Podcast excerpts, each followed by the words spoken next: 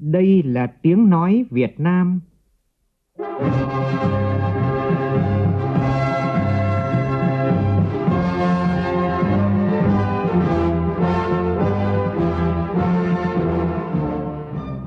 là tiếng nói Việt Nam,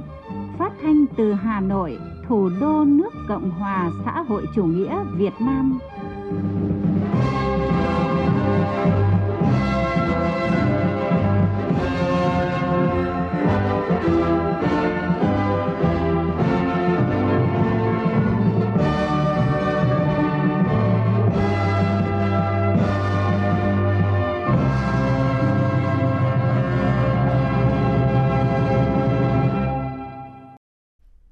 Kính chào quý vị và các bạn. Mời quý vị và các bạn nghe chương trình Thời sự chiều của Đài Tiếng Nói Việt Nam. Chương trình có những nội dung đáng chú ý sau đây.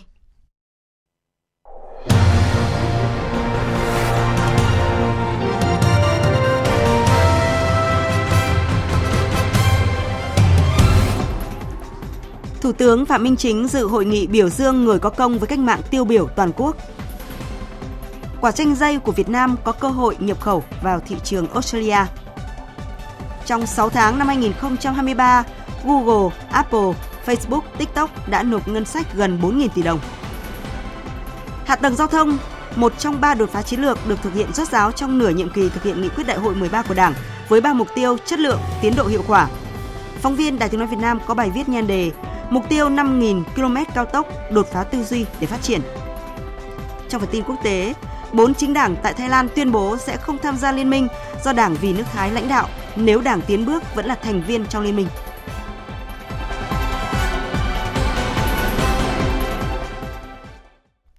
Sau đây là nội dung chi tiết.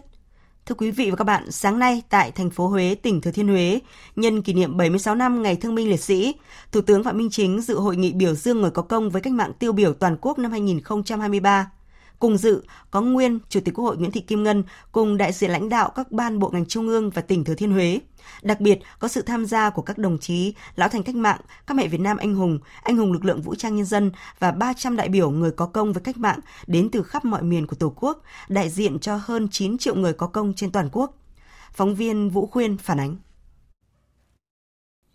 Phát biểu tại hội nghị, Thủ tướng Chính phủ Phạm Minh Chính thay mặt Tổng Bí thư Nguyễn Phú Trọng, lãnh đạo Đảng, Nhà nước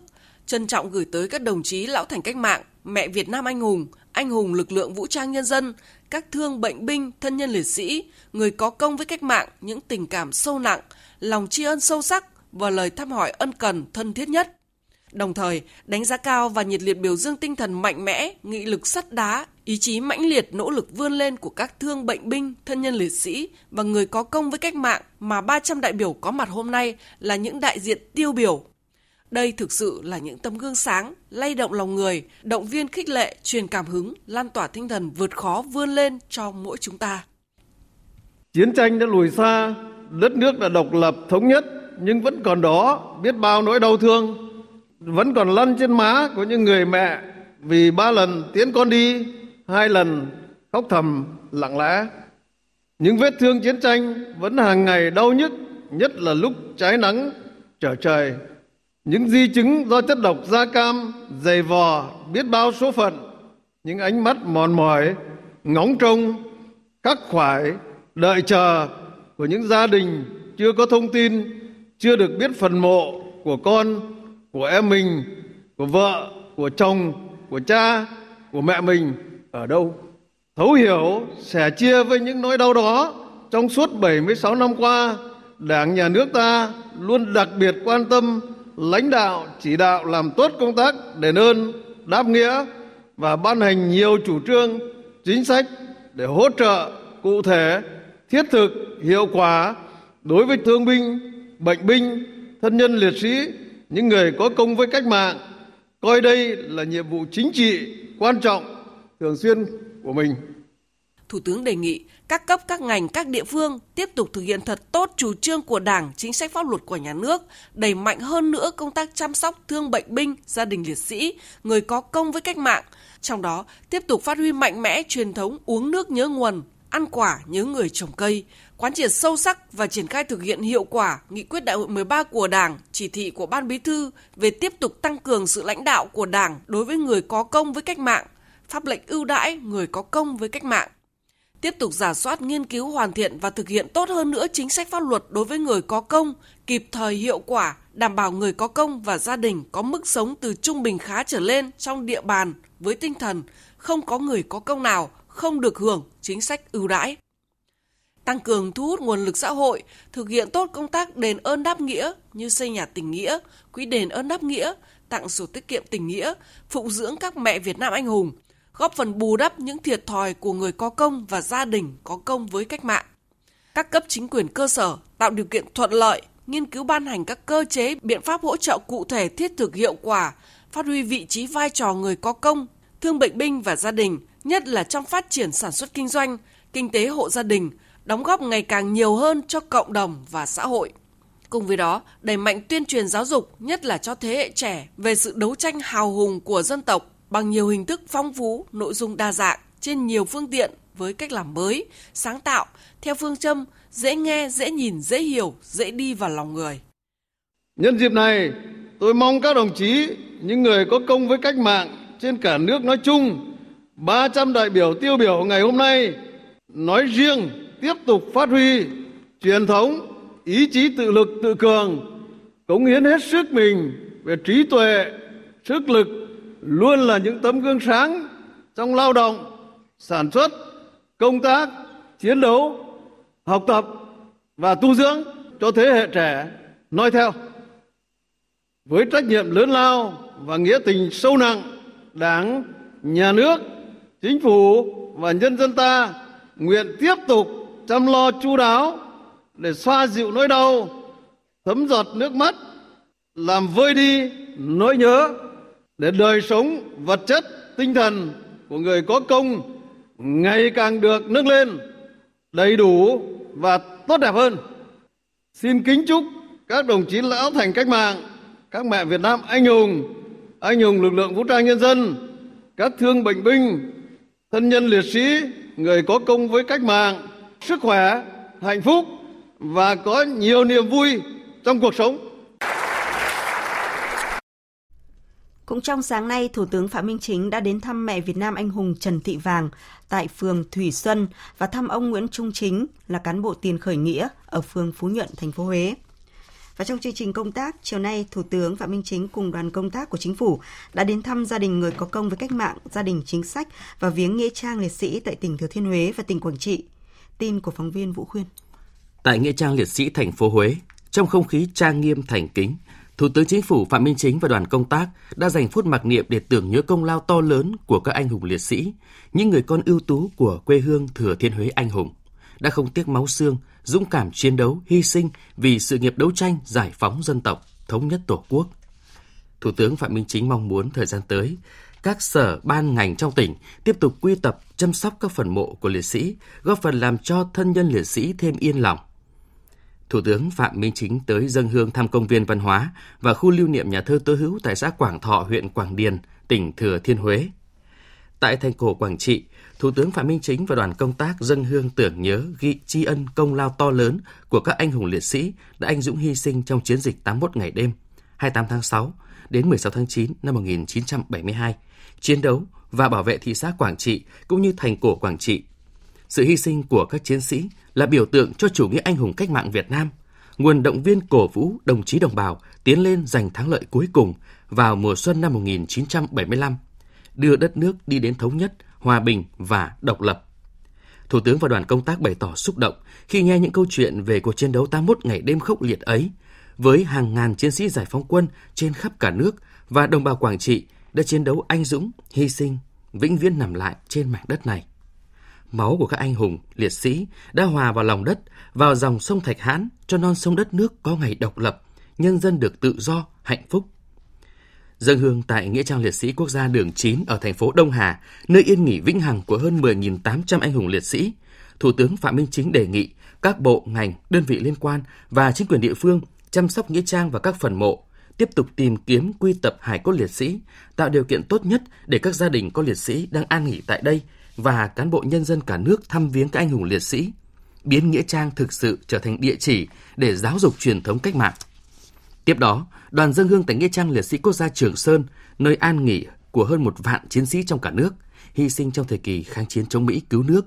Chủ yếu là các liệt sĩ thuộc đoàn 559, bộ đội Trường Sơn, hy sinh trong thời kỳ kháng chiến chống Mỹ cứu nước. Phần lớn là con em của các tỉnh, thành phố phía Bắc.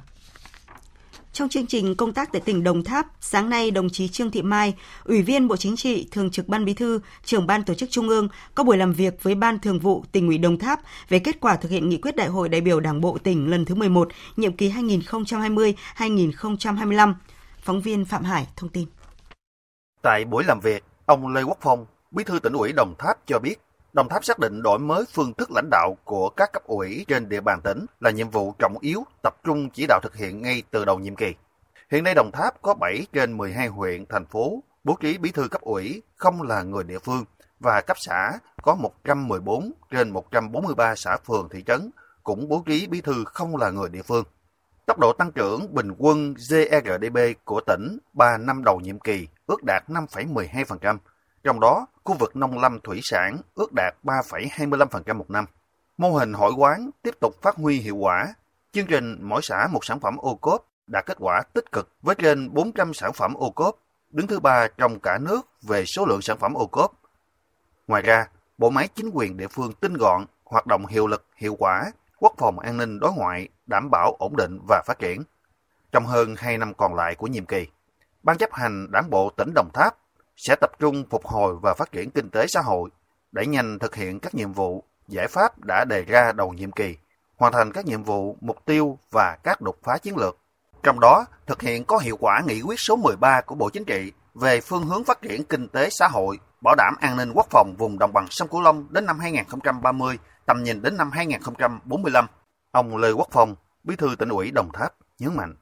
tiếp tục đổi mới sắp xếp tổ chức bộ máy hệ thống chính trị tinh gọn hoạt động hiệu lực hiệu quả à, quan tâm công tác phát triển đảng viên ở địa bàn dân cư khu vực doanh nghiệp ngoài nhà nước tiếp tục nâng cao chất lượng công tác đảng viên đảm bảo về cả về chỉ tiêu về mặt số lượng và đảm bảo về chất lượng. Chuẩn bị tốt cho đại hội đảng bộ các cấp và đại hội đảng bộ tỉnh lần thứ 12 nhiệm kỳ 2025-2030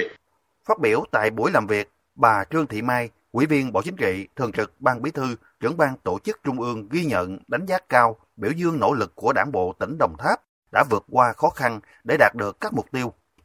Bà Trương Thị Mai yêu cầu Đồng Tháp cần tiếp tục quan tâm thực hiện nghị quyết 18, nghị quyết 19 và một số mô hình thí điểm theo chủ trương của đảng,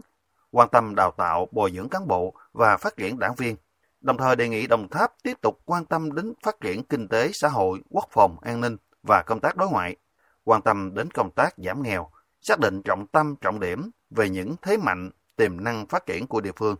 chuyển dịch cơ cấu kinh tế theo đúng định hướng để nâng cao giá trị và những thế mạnh của Đồng Tháp. Từ đầu nhiệm kỳ đến nay, các đồng chí đã vượt qua khó khăn rất nghiêm trọng của đại dịch, nội bộ đoàn kết, có quyết tâm, công tác lãnh đạo chỉ đạo đảm bảo nguyên tắc quy định của đảng. Một số khó khăn hạn chế các đồng chí đã thấy rõ thì cần tiếp tục đánh giá phân tích đầy đủ. Cái gì chủ quan quyết tâm vượt qua, khắc phục nhanh. Còn cái gì khách quan, phối hợp, liên kết, kiến nghị để mà khắc phục làm sao cho nửa nhiệm kỳ còn lại là nửa nhiệm kỳ để tăng tốc để mà tiếp tục đạt được mục tiêu ở mức cao nhất và các đồng chí không chỉ là hoàn thành nghị quyết đại hội đảng bộ lần thứ 11 của tỉnh mà còn góp phần cho nghị quyết 13 của đảng.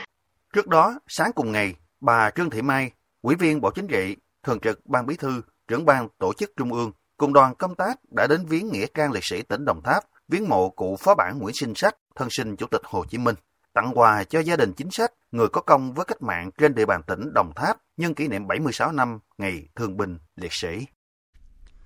Sáng nay tại Thành phố Hồ Chí Minh, Ủy ban Mặt trận Tổ quốc Thành phố Hồ Chí Minh tổ chức họp mặt kỷ niệm 76 năm Ngày Thương binh Liệt sĩ với sự tham dự của 81 thương binh nặng là những tấm gương tiêu biểu vượt khó.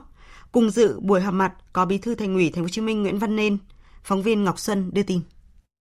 Buổi họp mặt diễn ra trong không khí thân mật, ấm cúng và xúc động qua những câu chuyện kể của các gương thương binh tiêu biểu đã nỗ lực vượt qua thương tật, khắc phục mọi khó khăn, cống hiến sức mình cho các hoạt động ý nghĩa tại địa phương. Dù ở hoàn cảnh nào, họ vẫn luôn là tấm gương sáng, sống chí tình chí nghĩa với bà con thôn xóm, khu phố, giữ vững phẩm chất bộ đội cụ Hồ, thương binh tàn nhưng không phế. Ông Trần Văn Tản, thương binh 1 trên 4 ngụ tại quận 4 cho biết, bản thân ông và đồng đội đã vượt qua rất nhiều khó khăn, không chỉ ổn định cuộc sống gia đình mình mà còn giúp đỡ nhiều người khác. Khi mình bị thương, thực hiện cái lời dạy của bác Hồ là tàn nhưng không phế từ đó nó sẽ làm cái động lực cho anh em thương binh chúng tôi trong đó có bản thân tôi giàu ở chiến tranh hoặc là về địa phương thì chúng ta cũng vượt qua tất cả để phấn đấu vươn lên cùng hòa nhập với cộng đồng Hiện trên địa bàn thành phố Hồ Chí Minh có hơn 38.500 người có công với nước được thụ hưởng chính sách hỗ trợ hàng tháng của nhà nước. Dự họp mặt với các thương binh tiêu biểu, Bí thư Thành ủy Nguyễn Văn Nên thay mặt lãnh đạo thành phố Hồ Chí Minh bày tỏ lòng biết ơn sâu sắc đến các anh hùng liệt sĩ, các mẹ Việt Nam anh hùng, thương bệnh binh, những người có công với đất nước, Ông nên khẳng định, trong xu thế phát triển đi lên tất yếu của đất nước, của thành phố, có đủ cơ sở để tin rằng các hoạt động khác cũng ngày càng được nâng chất, trong đó việc đền ơn đáp nghĩa, chăm sóc thương binh, gia đình liệt sĩ sẽ ngày càng tốt hơn. Lãnh đạo và các ngành các cấp, các cơ quan đơn vị luôn đặt ưu tiên việc chăm sóc thương binh, bệnh binh, gia đình liệt sĩ, gia đình có công với nước, phụng dưỡng các mẹ Việt Nam anh hùng, xem đó là đạo lý, là bổn phận làm người, qua đó để phát huy tinh thần yêu nước, củng cố và bồi đắp niềm tin vào sự cách mạng của Đảng, Bác Hồ và nhân dân đã lựa chọn. Hôm nay, Phó Chủ tịch nước Võ Thị Ánh Xuân cùng đoàn công tác đã đến huyện Đức Thọ và Cầm Xuyên của tỉnh Hà Tĩnh thăm hỏi, động viên và tặng quà cho các gia đình chính sách, trẻ em có hoàn cảnh khó khăn. Phó Chủ tịch nước cùng đoàn công tác đến các địa chỉ đỏ ở tỉnh Hà Tĩnh dâng hương tưởng niệm các anh hùng liệt sĩ. Tại huyện Đức Thọ, Phó Chủ tịch nước Võ Thị Ánh Xuân đã có buổi gặp mặt thăm hỏi các gia đình chính sách, trẻ em có hoàn cảnh khó khăn vươn lên học giỏi. Phó Chủ tịch nước chia sẻ những khó khăn, biểu dương các gia đình chính sách, gia đình có công với cách mạng, nỗ lực vươn lên, góp phần xây dựng quê hương đất nước, động viên các học sinh vượt qua khó khăn, rèn luyện, học tập tốt, có kết quả cao. Phó Chủ tịch nước Võ Thị Ánh Xuân nhấn mạnh, với nỗ lực của Đảng Bộ Nhân dân Hà Tĩnh, đến nay địa phương đã nằm tốt đầu phát triển khu vực Bắc Trung Bộ và có nhiều khởi sắc. Đảng bộ Hà Tĩnh tập trung cao, lãnh đạo, chỉ đạo, phát triển kinh tế xã hội và thực hiện tốt chính sách đối với gia đình người có công. Đến nay, 98% gia đình chính sách có cuộc sống cao hơn hoặc bằng với đời sống nhân dân. Nhân dịp này, Phó Chủ tịch nước Võ Thị Ánh Xuân đã trao 50 xuất quà cho bà mẹ Việt Nam anh hùng, các gia đình chính sách và trao 200 xuất quà cho các học sinh nghèo, học giỏi của tỉnh Hà Tĩnh. Trong chuyến công tác tại tỉnh Hà Tĩnh, Phó Chủ tịch nước Võ Thị Ánh Xuân cùng đoàn công tác đã đến dân hương, dân hoa, khu di tích Tổng Bí thư Trần Phú, khu di tích Tổng Bí thư Hà Huy Tập, đền thờ cố Tổng Bí thư Lê Duẩn và khu lưu niệm Đại thi hào Nguyễn Du. Vào lúc 20 giờ tối nay tại khu di tích ngã ba Đồng Lộc, huyện Can Lộc, tỉnh Hà Tĩnh sẽ diễn ra chương trình nghệ thuật Cõi thiêng Đồng Lộc nối mạch ngàn năm. Chương trình do Báo Nhân dân, Trung ương Đoàn Thanh niên Cộng sản Hồ Chí Minh và tỉnh Hà Tĩnh phối hợp tổ chức. Chương trình gồm 3 phần là sự chuyển tiếp từ tư tưởng tới hành động, từ những ước mơ hoài bão của thế hệ thanh niên sẵn sàng chiến đấu, hy sinh vì hòa bình, thống nhất đất nước, tới quyết tâm của thế hệ hôm nay xây dựng đất nước hùng cường, thịnh vượng.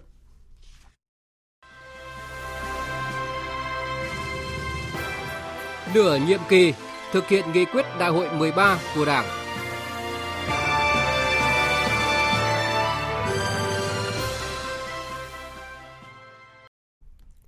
Thưa quý vị và các bạn, hạ tầng giao thông là một trong ba đột phá chiến lược được nghị quyết đại hội lần thứ 13 của Đảng đặt ra với mục tiêu tới năm 2030 cả nước phải có ít nhất 5.000 km cao tốc.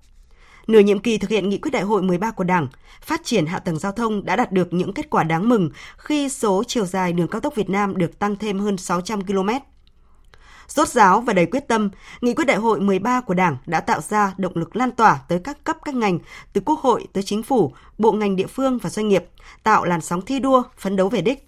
Việc triển khai đầu tư, phát triển kết cấu hạ tầng giao thông được đặc biệt chú trọng với tư duy mới, cách làm mới đảm bảo ba mục tiêu đó là chất lượng, tiến độ và hiệu quả. Nhìn lại nửa nhiệm kỳ thực hiện đại hội 13 của Đảng, nhóm phóng viên Đài Tiếng Nói Việt Nam có bài viết nhan đề Mục tiêu 5.000 km cao tốc, đột phá tư duy để phát triển.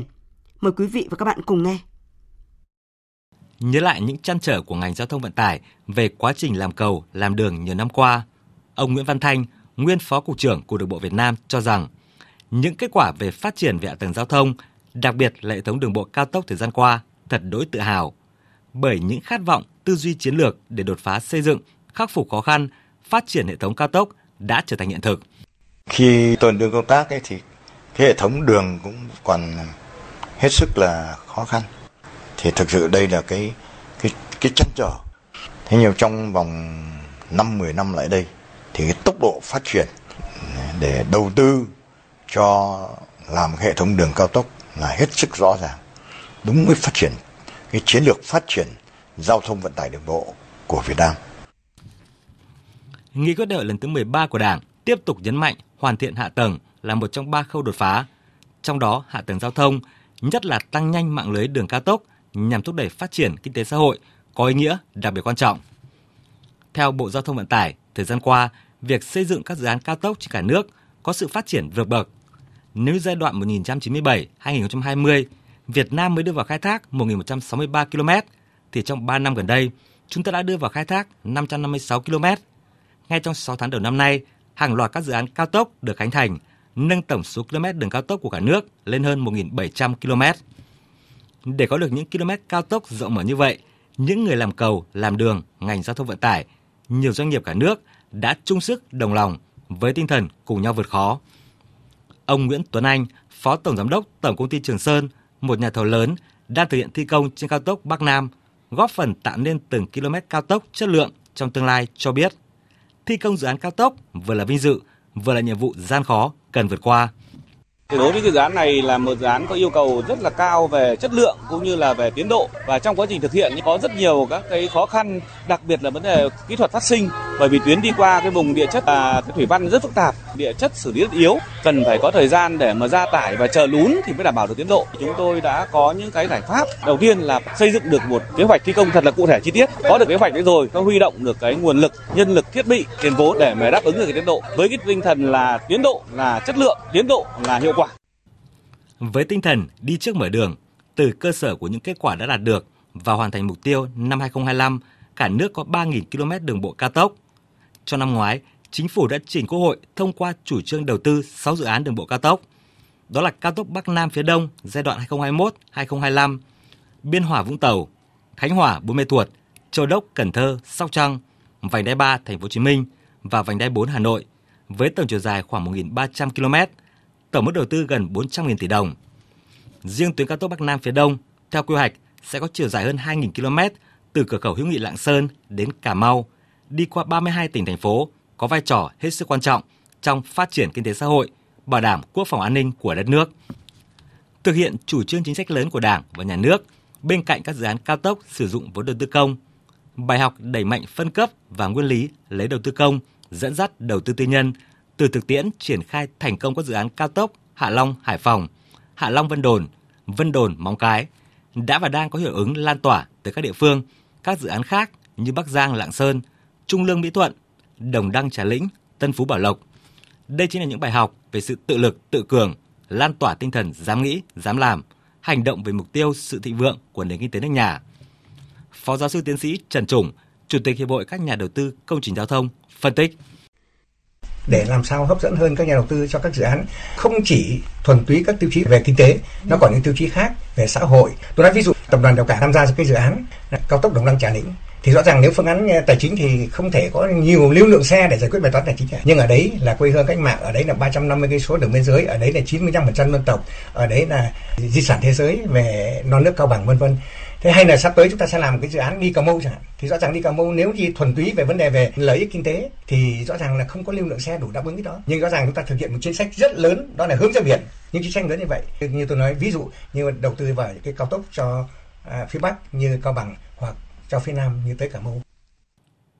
Để hiện thực mục tiêu phấn đấu đến năm 2030, nước ta có 5.000 km đường cao tốc. Trong bối cảnh tình thế giới và trong nước còn nhiều khó khăn thách thức, đòi hỏi sự quyết tâm, nỗ lực rất lớn của các bộ, ngành địa phương và sự ủng hộ của đông đảo các tầng lớp nhân dân. Đặc biệt, với những quyết sách quan trọng của Đảng, Quốc hội và Chính phủ, chuyển đổi các dự án cao tốc Bắc Nam giai đoạn 2 từ đầu tư theo hình thức đối tác công tư sang đầu tư công được coi là bước đột phá chính sách trên cơ sở sự cần thiết, tính cấp bách, hiệu quả của dự án để đảm bảo triển khai thành công và sớm hoàn thành dự án. Bộ trưởng Bộ Giao thông Vận tải Nguyễn Văn Thắng cho biết từ đột phá chính sách đến bứt tốc thi công, quyết tâm hành động của các cấp từ trung ương tới địa phương, nhất là ngành giao thông vận tải, thống nhất đồng lòng để từng bước hoàn thành hệ thống hạ tầng đồng bộ, hiện đại, kết nối các vùng miền và toàn quốc, góp phần phát triển kinh tế xã hội đất nước. Vừa qua là lãnh đạo bộ các vụ cục các ban quản lý dự án rất là tích cực và rất quyết liệt. Khối lượng công việc khủng khiếp liên quan đến giải phóng mặt bằng nguyên vật liệu rất khó khăn. Thế nhưng vừa qua là chúng ta đã rất là quyết tâm quyết liệt rồi. Thế thì bây giờ phải quyết tâm quyết liệt hơn và nó phải hiệu quả hơn. Cho nên là tôi đề nghị là chúng ta phải tập trung để trực tiếp tháo gỡ khó khăn và làm việc với các địa phương để tháo gỡ khó khăn cho các doanh nghiệp, các nhà thầu hoàn thành được nhiệm vụ giải ngân vốn đầu tư công của năm 2023 này. Hiện nay cả nước đã có 29 tuyến cao tốc dài 1.729 km. Riêng 3 năm gần đây đã hoàn thành 566 km, bằng 1 phần 2 khối lượng đã triển khai trong gần 20 năm trước đây, góp phần tăng cường năng lực vận tải trên các hành lang kinh tế quan trọng. Ngành giao thông cũng đang triển khai thi công khoảng 1.071 km. Từ tháng 6 năm 2013 vừa qua, hàng loạt dự án cao tốc như Khánh Hòa, Buôn Ma Thuột, cao tốc Châu Đốc, Cần Thơ, Sóc Trăng đã được khởi công. Phần đầu đến tháng 9 năm nay, Bộ Giao thông Vận tải sẽ đưa thêm hai đoạn dự án cao tốc 45 Nghi Sơn và Nghi Sơn Diễn Châu vào khai thác. Và đến cuối năm nay, tiếp tục hoàn thành hai dự án Cam Lâm Vĩnh Hảo và Cầu Mỹ Thuận 2. Việc đưa 4 dự án thuộc dự án đường bộ cao tốc Bắc Nam vào khai thác năm nay sẽ nâng tổng số đường cao tốc cả nước lên 1.852 km.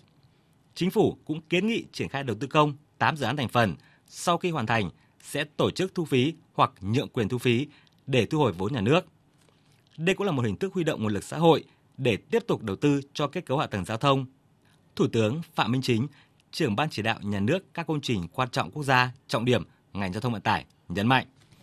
Cái đầu tư công là một trong cái động lực cho tăng trưởng. Vì vậy cho nên chúng ta thúc đẩy cái đầu tư công trong đó nhất là các cái công trình trọng điểm quốc gia về giao thông góp phần cho thúc đẩy cái tăng trưởng trong cái điều kiện khó khăn hiện nay rồi góp phần cái đẩy mạnh cái sản xuất kinh doanh tạo cái sinh kế cho người dân tạo công an việc làm và nhất là các cái vùng dự án đi qua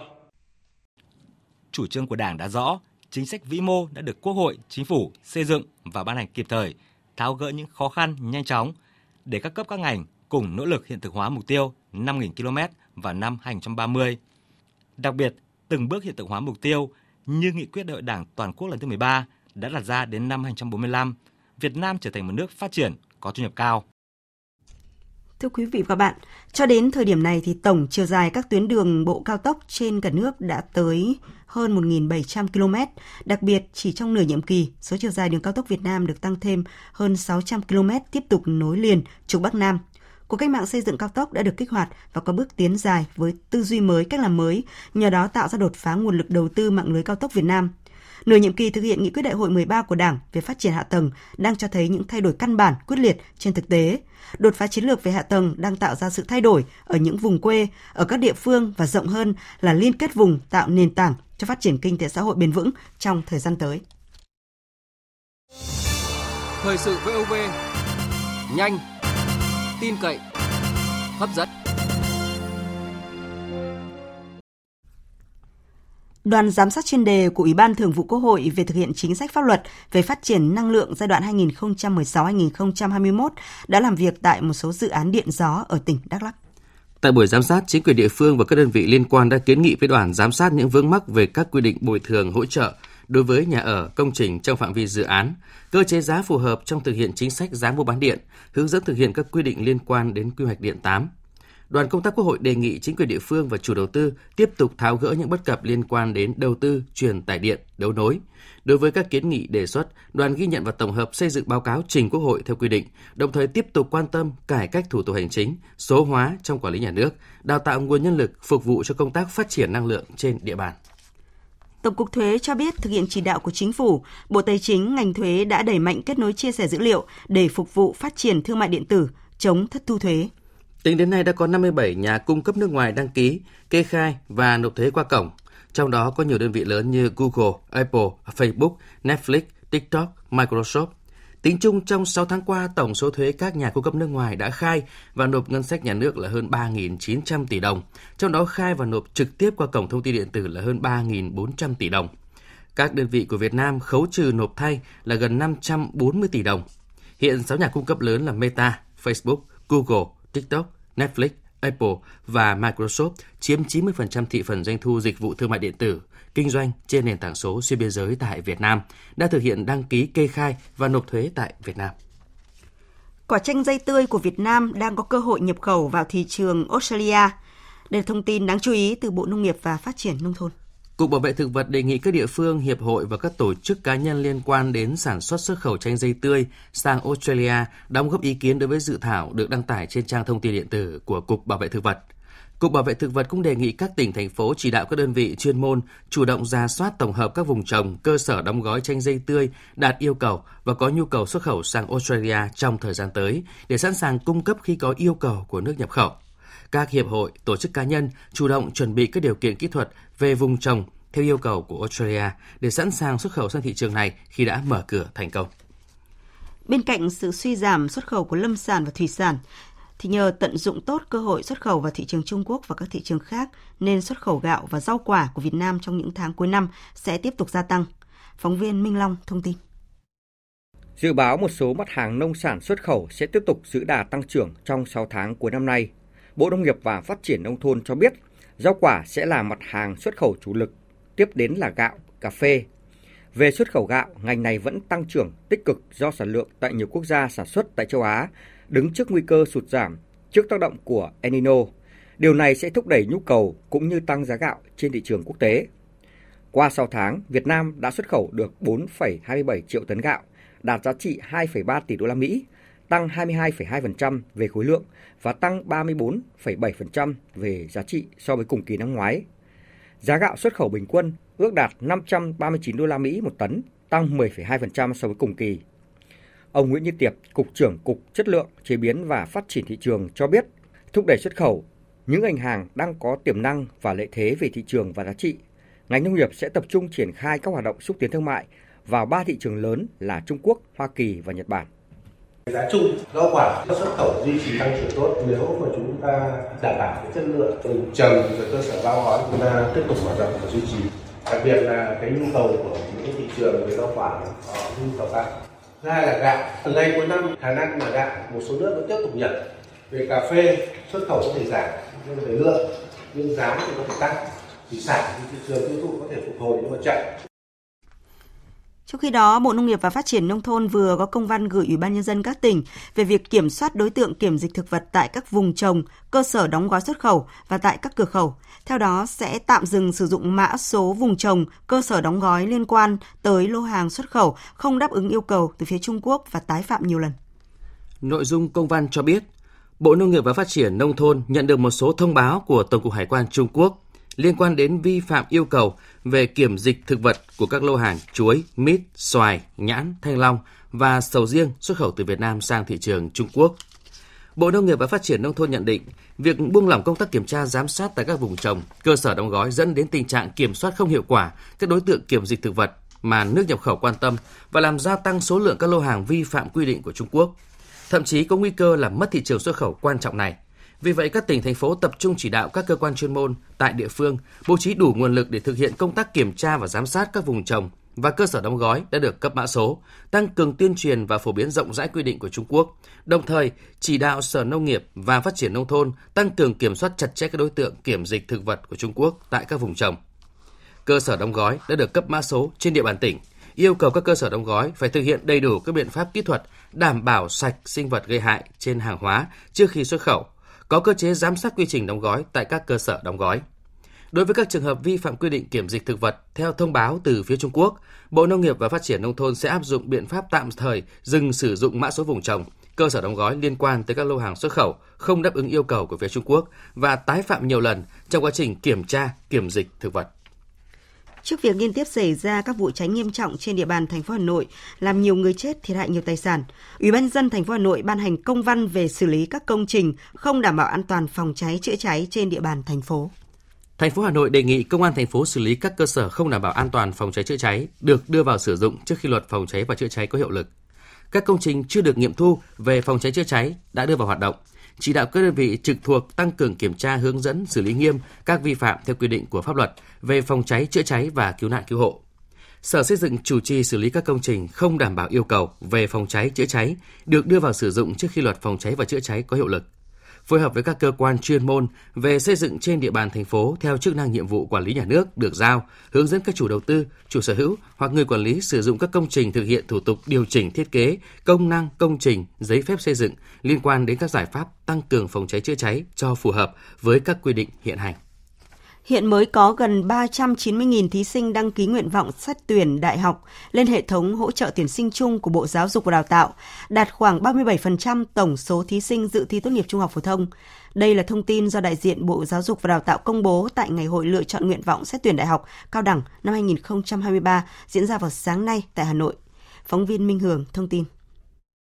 Năm nay, cả nước có hơn 1 triệu thí sinh đăng ký dự thi tốt nghiệp trung học phổ thông, song hiện mới có gần 390.000 thí sinh đăng ký nguyện vọng lên hệ thống, đạt khoảng 37% so với số thí sinh đã đăng ký vừa xét tốt nghiệp trung học phổ thông, vừa xét tuyển sinh đại học năm 2023. Theo Phó Giáo sư Nguyễn Thu Thủy, Vụ trưởng Vụ Giáo dục Đại học Bộ Giáo dục và Đào tạo, tỷ lệ này so với cùng kỳ các năm là còn thấp. Điều này cho thấy nhiều thí sinh vẫn đang cân nhắc về quyết định của mình. Xét về số lượng con số tuyệt đối thì nhiều nhất các thí sinh đăng ký xét tuyển vẫn nằm ở thành phố Hồ Chí Minh và Hà Nội. Tất nhiên bởi vì hai địa phương này có số lượng thí sinh dự thi tốt nghiệp trung học phổ thông cao nhất. Nhưng xét về tỷ lệ phần trăm tỷ lệ các em đăng ký xét tuyển so với tổng ờ, số lượng thí sinh đã dự thi tốt nghiệp thì cao nhất đang thuộc về Bình Dương ạ. Đang có 53% thí sinh đã đăng ký nguyện vọng của mình trên hệ thống rồi.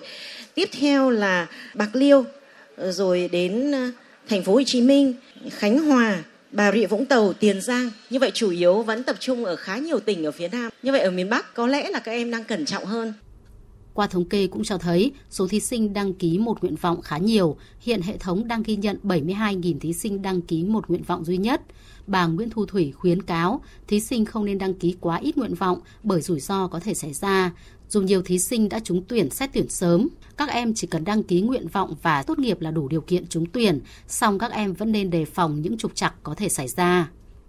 Không nên chỉ đăng ký một nguyện vọng duy nhất. Bởi lỡ sau này có những cái rủi ro xảy ra thì chúng tôi còn xét tiếp những nguyện vọng thứ hai thứ ba của các em. Còn nếu chẳng may không trúng ở cái nguyện vọng một thì chúng tôi biết xét tiếp nguyện vọng nào nếu các em không đăng ký cái việc đó trên hệ thống. Ngoài ra chúng ta cũng không nên đăng ký quá nhiều nguyện vọng hàng trăm nguyện vọng là không cần thiết vừa lãng phí nguồn lực của bố mẹ và chúng ta cũng không sử dụng hết tất cả những cái lựa chọn, những nguyện vọng đó Hiện chỉ còn 9 ngày nữa là hệ thống đăng ký nguyện vọng xét tuyển của Bộ Giáo dục và Đào tạo sẽ kết thúc việc nhận đăng ký của thí sinh vào 17 giờ ngày 30 tháng 7. Thí sinh không nên chờ đến sát thời điểm cuối cùng, bởi lúc này có thể nhiều người đăng ký gây nghẽn mạng. Trong khuôn khổ chuỗi hoạt động hưởng ứng Ngày Thế giới phòng chống đuối nước, sáng nay Cục Trẻ Em Bộ Lao động Thương binh và Xã hội phối hợp với Quỹ từ thiện Bloomberg, Tổ chức Y tế Thế giới và chương trình vận động chính sách y tế toàn cầu Hoa Kỳ tổ chức Ngày hội Gia đình phòng chống đuối nước trẻ em. Ngày hội diễn ra trong ngày hôm nay và ngày mai. Phản ánh của phóng viên Phương Thoa. Phát biểu khai mạc ngày hội, Ông Đặng Hoa Nam, Cục trưởng Cục Trẻ Em, Bộ Lao động Thương binh và Xã hội nhấn mạnh, tại nước ta, mỗi năm Tai nạn đuối nước cướp đi mạng sống của gần 2.000 trẻ em. Mặc dù số trẻ em tử vong do đuối nước có xu hướng giảm trong thời gian qua, nhưng đây vẫn là một trong 10 nguyên nhân gây tử vong hàng đầu cho trẻ em dưới 16 tuổi. Trẻ em từ 6 đến 15 tuổi nằm trong nhóm có nguy cơ bị đuối nước cao nhất khi chơi đùa tại các sông, hồ, ao hoặc bãi biển. Các trẻ em nhỏ dưới 5 tuổi có nhiều khả năng bị đuối nước ở gần hoặc ở sát nhà mình trong các ao hồ sông suối, kênh rạch, kể cả các vũng nước ở công trình đang thi công hoặc bể chứa nước. Ông Đặng Hoa Nam, Cục trưởng Cục Trẻ Em cho rằng sự kiện Ngày hội gia đình phòng chống đuối nước trẻ em này với những thông tin, triển lãm, hoạt động, trò chơi trải nghiệm, truyền thông kỹ năng phòng chống đuối nước trẻ em dành cho cha mẹ, dành cho trẻ em và các thành viên gia đình. Chúng tôi mong rằng các bậc cha mẹ và con cái của họ có thêm hiểu biết, thêm kiến thức và kỹ năng phòng tránh đuối nước ngay trong ngôi nhà và cộng đồng nơi mình đang sống, ngay trong các hành trình du lịch vui chơi vào mùa hè này và trong thời gian tiếp theo. Tại ngày hội, đông đảo các gia đình đã tới tham gia các hoạt động và trò chơi như vẽ mặt nghệ thuật, trình diễn flash mode theo chủ đề an toàn nước, tương tác thẻ tri thức, đuổi hình bắt chữ, trang trí phao bơi, tô tranh màu bức tranh lớn tại chương trình. Theo Cục Trẻ Em, Quỹ từ thiện Bloomberg và chương trình vận động chính sách y tế toàn cầu Hoa Kỳ vừa hỗ trợ bổ sung 2,1 triệu đô la Mỹ để phòng chống đuối nước cho trẻ em tại Việt Nam giai đoạn 2023-2025. Quý vị và các bạn thân mến, Mùa hè của trẻ nhỏ ở khu vực đô thị hay là những thành phố lớn thường là những buổi tập bơi, tham quan dã ngoại hay là học vẽ, học đàn. Nhưng với trẻ em ở vùng cao khó khăn thì mùa hè với các em là những buổi học rất đặc biệt. Phóng sự của phóng viên Thanh Thủy ngay sau đây sẽ chuyển tới quý vị và các bạn không gian mùa hè bổ ích và rất thú vị của các trẻ em lớp 1 tại xã vùng cao còn nhiều khó khăn như Sàng Ma Sáo ở huyện Bát Sát, tỉnh Lào Cai.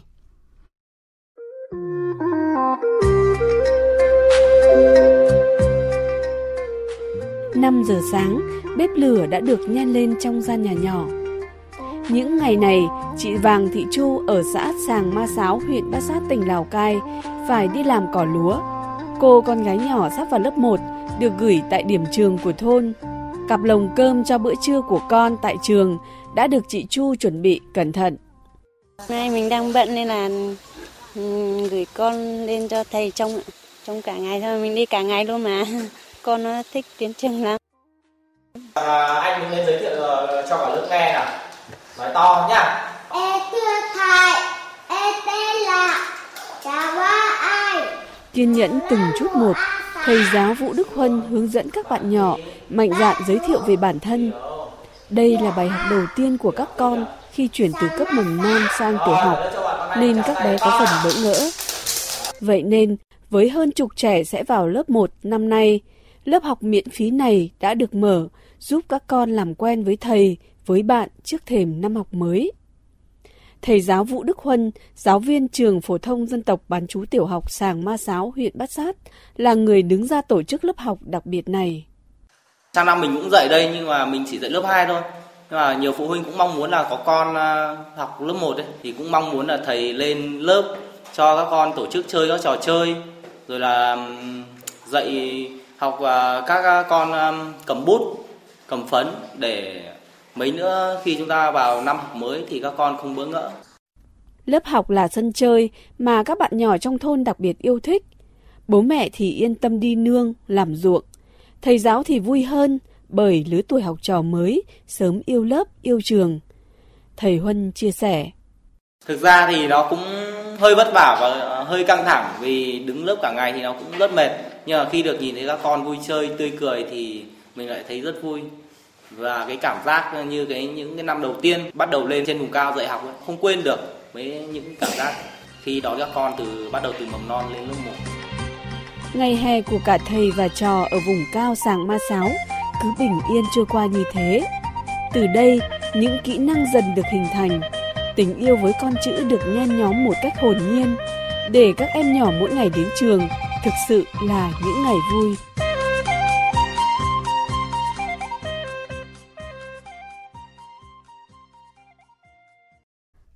Tiếp tục chương trình thời sự chiều nay là những thông tin thời tiết đáng chú ý.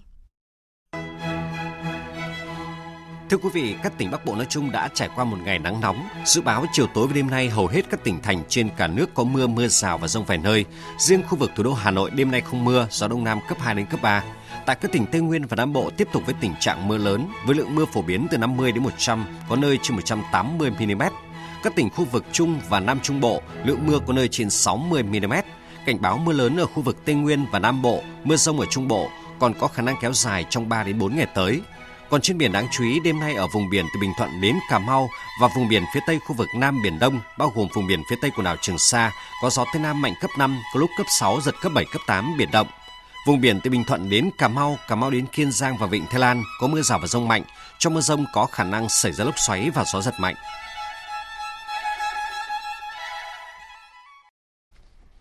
Quý vị và các bạn đang nghe chương trình Thời sự chiều của Đài Tiếng Nói Việt Nam. Truyền thông Malaysia hôm nay đồng loạt đăng tải các bài viết về chuyến thăm chính thức Việt Nam trong hai ngày 20 và 21 tháng 7 của Thủ tướng Malaysia, khẳng định chuyến thăm không chỉ củng cố quan hệ ngoại giao hai nước Việt Nam-Malaysia mà còn thúc đẩy hợp tác trong khai thác nhiều lĩnh vực mới mà cả hai nước cùng quan tâm. Tổng hợp của phóng viên Đài Tiếng Nói Việt Nam thường trú tại khu vực ASEAN.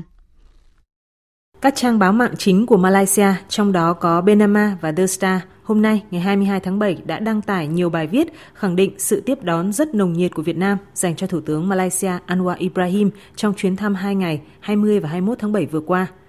Trong chuyến thăm này, Việt Nam và Malaysia đã nhất trí tăng cường hợp tác trong nhiều lĩnh vực mới như kinh tế số, trí tuệ nhân tạo, năng lượng tái tạo, công nghiệp Hala, quốc phòng và an ninh, giáo dục và phát triển nguồn nhân lực. Theo các bài viết, trong chuyến thăm Việt Nam đầu tiên kể từ khi nhậm chức vào tháng 11 năm ngoái, Thủ tướng Anwar đã có cuộc hội kiến Tổng bí thư Nguyễn Phú Trọng, Chủ tịch nước Võ Văn Thưởng, Thủ tướng Phạm Minh Chính và Chủ tịch Quốc hội Vương Đình Huệ. Nhân cơ hội này, Thủ tướng Anwar cũng đã chia sẻ với các nhà lãnh đạo Việt Nam về các chính sách mới của Malaysia kể từ khi ông lên nắm quyền Thủ tướng. Các trang báo cũng trích dẫn phát biểu của Ngoại trưởng Zambri Abkadia với báo giới sau chuyến thăm của Thủ tướng Anwar, cho biết ông Anwar đã có cuộc hội kiến với toàn bộ ban lãnh đạo cao nhất của chính phủ Việt Nam, khẳng định chuyến thăm có ý nghĩa rất lớn với quan hệ hai nước và là sự ghi nhận đối với Thủ tướng Anwar Ibrahim, là một sự kiện rất quan trọng trong bối cảnh hai nước kỷ niệm 50 năm thiết lập quan hệ ngoại giao vào năm nay.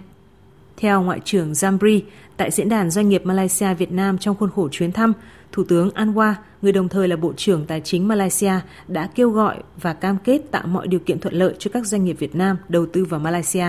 Ông Anwar và Thủ tướng Phạm Minh Chính cũng đã chứng kiến việc trao đổi biên bản thỏa thuận tại cuộc họp lần thứ 7 Ủy ban hỗn hợp về hợp tác kinh tế, khoa học và công nghệ giữa Malaysia và Việt Nam – phấn đấu đưa kim ngạch thương mại song phương sớm đạt 18 tỷ đô la Mỹ theo hướng cân bằng hơn, hạn chế áp dụng các rào cản thương mại, tận dụng tốt hơn các cơ hội từ các thỏa thuận thương mại khu vực hai bên cùng tham gia như RCEP, CPTPP. Bốn chính đảng tại Thái Lan hôm nay tuyên bố sẽ không tham gia liên minh do Đảng Vì nước Thái lãnh đạo nếu Đảng Tiến bước vẫn là thành viên trong liên minh. Phóng viên Ngọc Diệp thường trú tại Thái Lan đưa tin. Các đảng tự hào Thái, Bumchai Quốc gia Thái Thống Nhất UTN, Quyền lực nhà nước nhân dân PPRP và Chathai Patana đã thể hiện lập trường rõ ràng sẽ không hợp tác với Liên minh 8 đảng do Đảng Vì nước Thái lãnh đạo nếu Đảng Tiến Bước vẫn còn là thành viên của Liên minh. Lãnh đạo Đảng Tự hào Thái, Phó Thủ tướng kiêm Bộ trưởng Y tế Anutin Chanvinrakul cho biết, Đảng của ông kiên quyết chống lại mọi ý định sửa đổi điều luật chống khi quân 112 trong Bộ luật hình sự, đồng thời khẳng định sẽ không tham gia liên minh có Đảng Tiến Bước. Trong một bài viết trên trang mạng xã hội vào hôm nay, ngày 22 tháng 7, Chủ tịch Đảng Quốc gia Thái Thống Nhất Pirapan thừa nhận Thái Lan cần sớm thành lập được chính phủ mới, nhưng không thể vì thế mà bỏ qua ba yếu tố trụ cột chính của đất nước là quốc gia, tôn giáo và chế độ quân chủ. Do đó, Đảng Quốc gia Thái Thống Nhất không thể bỏ phiếu cho thủ lĩnh Đảng Tiến Bước Pita Limcha Rönrat hay đồng ý với đường lối và chủ trương chính trị của đảng này nhằm xóa bỏ điều luật chống khi quân.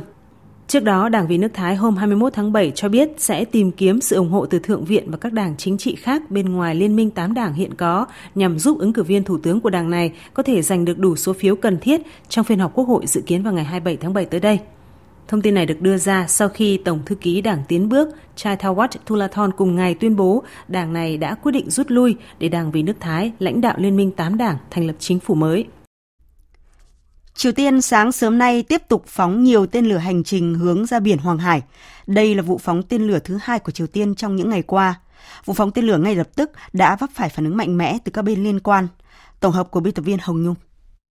Hãng thông tấn Yonhap của Hàn Quốc dẫn nguồn tin Hội đồng Tham mưu trưởng Liên quân Hàn Quốc cho biết, Triều Tiên đã phóng một số tên lửa hành trình vào khoảng 4 giờ sáng nay giờ địa phương. Đây là vụ phóng tên lửa mới nhất của Triều Tiên kể từ khi quốc gia này bắn hai tên lửa đạn đạo tầm ngắn ra vùng biển phía đông hôm 19 tháng 7 vừa qua. Các cơ quan tình báo của Hàn Quốc và Mỹ đang phân tích các vụ phóng của Triều Tiên để xác định về chủng loại tên lửa và các chi tiết khác. Theo quân đội Hàn Quốc, nước này đang hợp tác chặt chẽ với Mỹ, tăng cường giám sát và cảnh giác cũng như duy trì trạng thái sẵn sàng chiến đấu. Về phía Mỹ, trong một tuyên bố, Ngoại trưởng Mỹ Antony Blinken đã chỉ trích vụ phóng tên lửa của Triều Tiên. And there is no greater challenge to that không có thách thức nào đối với an ninh chung lớn hơn những hành động khiêu khích đang diễn ra từ phía Triều Tiên. Triều Tiên đã liên tục vi phạm các nghị quyết của Hội đồng Bảo an Liên Hợp Quốc. Điều này khiến Mỹ, Nhật Bản và Hàn Quốc cùng hợp tác chặt chẽ hơn so với trước đây, bởi vì chúng tôi quyết phải làm mọi thứ có thể để ngăn chặn các hoạt động của Triều Tiên.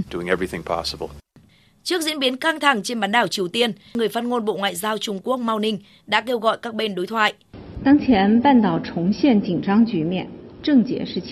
Tình hình trên bán đảo Triều Tiên một lần nữa, tình hình trên bán đảo Triều Tiên một lần nữa trở nên căng thẳng và lý do chính đằng sau điều này là hết sức rõ ràng. Các bên liên quan khai thác vấn đề bán đảo Triều Tiên vì lợi ích địa chính trị ích kỷ của riêng họ, làm leo thang căng thẳng trong khu vực và gây tổn hại cho tiến trình phi hạt nhân hóa. Chúng tôi hy vọng rằng các bên liên quan sẽ tiếp tục đi theo hướng giải quyết chính trị, giải quyết các mối quan tâm chính đáng của nhau một cách cân bằng thông qua đối thoại có ý nghĩa và bảo vệ hòa bình và ổn định của bán đảo Triều Tiên. Bán đảo Triều Tiên đang tiếp tục rơi vào vòng xoáy ăn miếng trả miếng trong suốt 2 năm qua. Giống như năm 2022, kể từ đầu năm đến nay, Triều Tiên đã tiến hành hàng chục vụ thử tên lửa. Ngay sau các vụ phóng tên lửa của Triều Tiên, Mỹ và các đồng minh thường xuyên gia tăng áp lực lên nước này với các lệnh trừng phạt và hoạt động tập trận hợp tác quốc phòng chung. Hôm nay, chính phủ Iraq đã tìm cách chấn an các cơ quan đại diện ngoại giao nước ngoài về tình hình an ninh ở nước này sau sự cố người biểu tình xông vào đại sứ quán Thụy Điển. Phóng viên Tuấn Nguyễn theo dõi khu vực Trung Đông, châu Phi đưa tin. Trong tuyên bố, Bộ Ngoại giao Iraq khẳng định tuân thủ đầy đủ đối với công ước viên về điều chỉnh quan hệ ngoại giao giữa các quốc gia, đồng thời một lần nữa gửi thông điệp tới các cơ quan đại diện ngoại giao rằng chính phủ Iraq chịu trách nhiệm cung cấp bảo vệ và an ninh cho các nhân viên ngoại giao làm việc trong tất cả các phái bộ. Bộ Ngoại giao Iraq cho biết thêm những gì Đại sứ quán Vương quốc Thụy Điển phải chịu ở Baghdad là một hành động không thể được phép lặp lại. Đồng thời, bất kỳ hành động tương tự nào cũng sẽ phải chịu trách nhiệm pháp lý. Tuyên bố của Bộ Ngoại giao Iraq được đưa ra một ngày sau khi hàng trăm người biểu tình xông vào Đại sứ quán Thụy Điển ở Baghdad và phóng hỏa để phản đối kế hoạch đốt một bản sao kinh Koran ở Stockholm. Trước đó, quan hệ giữa Iraq và Thụy Điển đã trở nên căng thẳng sau khi xảy ra sự việc đốt bản sao kinh Koran trước Đại sứ quán Iraq ở Stockholm. Chính phủ Iraq đã phản ứng bằng cách yêu cầu đại sứ Thụy Điển rời khỏi lãnh thổ nước này, đồng thời triệu hồi đại biện Iraq từ đại sứ quán Baghdad ở Stockholm. Iraq cũng cảnh báo sẽ cắt đứt quan hệ ngoại giao với Thụy Điển trong trường hợp lặp lại sự cố đốt kinh Koran ở nước này. Nhằm chủ động ứng phó trước hiện tượng thời tiết bất thường El Nino, cơ quan hậu cần của nhà nước Indonesia đã thu mua khoảng 750.000 tấn gạo để dự trữ. Võ Giang, phóng viên Đài tiếng nói Việt Nam tại Indonesia đưa tin.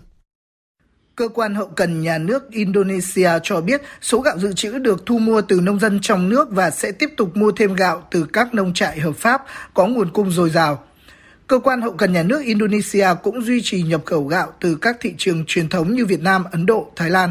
Hoạt động tăng cường dự trữ gạo diễn ra theo chỉ đạo của Tổng thống Joko Widodo đối với Bộ Nông nghiệp Indonesia về việc cần đảm bảo kho dự trữ lương thực, đặc biệt là gạo, và các mặt hàng thiết yếu để đối phó tình trạng khan hiếm có thể xảy ra trong giai đoạn El Nino tái xuất hiện.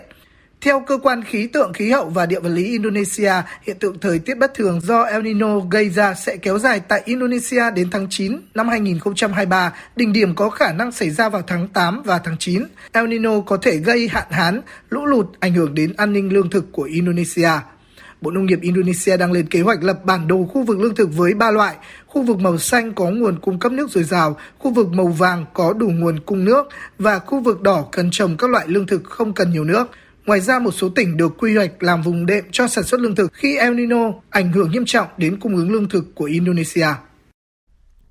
Cơ quan khí tượng Philippines cảnh báo cơn bão Igay có thể trở thành siêu bão vào ngày 24 tháng 7 tới. Đây là cơn bão thứ 5 đổ bộ vào Philippines trong năm nay và là cơn bão thứ hai trong tháng 7 này. Phóng viên Phạm Hà thông tin.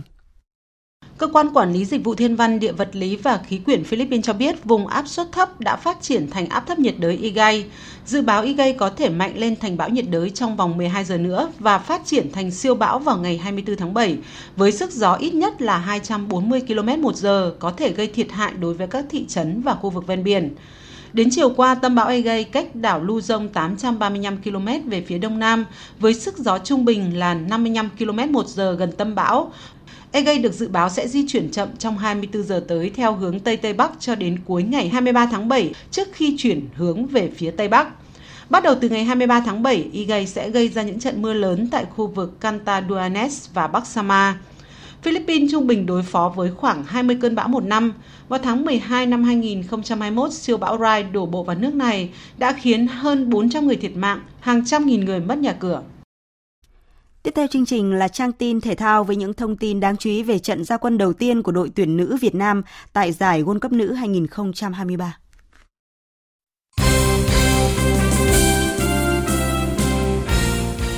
Quý vị và các bạn thân mến, sáng nay đội tuyển nữ Việt Nam đã có trận gia quân tại bảng E World Cup nữ 2023 trên sân Eden Park ở thành phố Auckland, New Zealand. Dù phải gặp đương kim vô địch thế giới nhưng các nữ tuyển thủ của chúng ta đã thi đấu kiên cường, chỉ để thua với tỷ số 0-3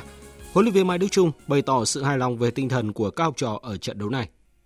Chúng tôi gặp một đối tượng như một ngọn núi rất là cao, chúng tôi phải cố gắng vượt qua. Chúng tôi biết là rất là khó khăn,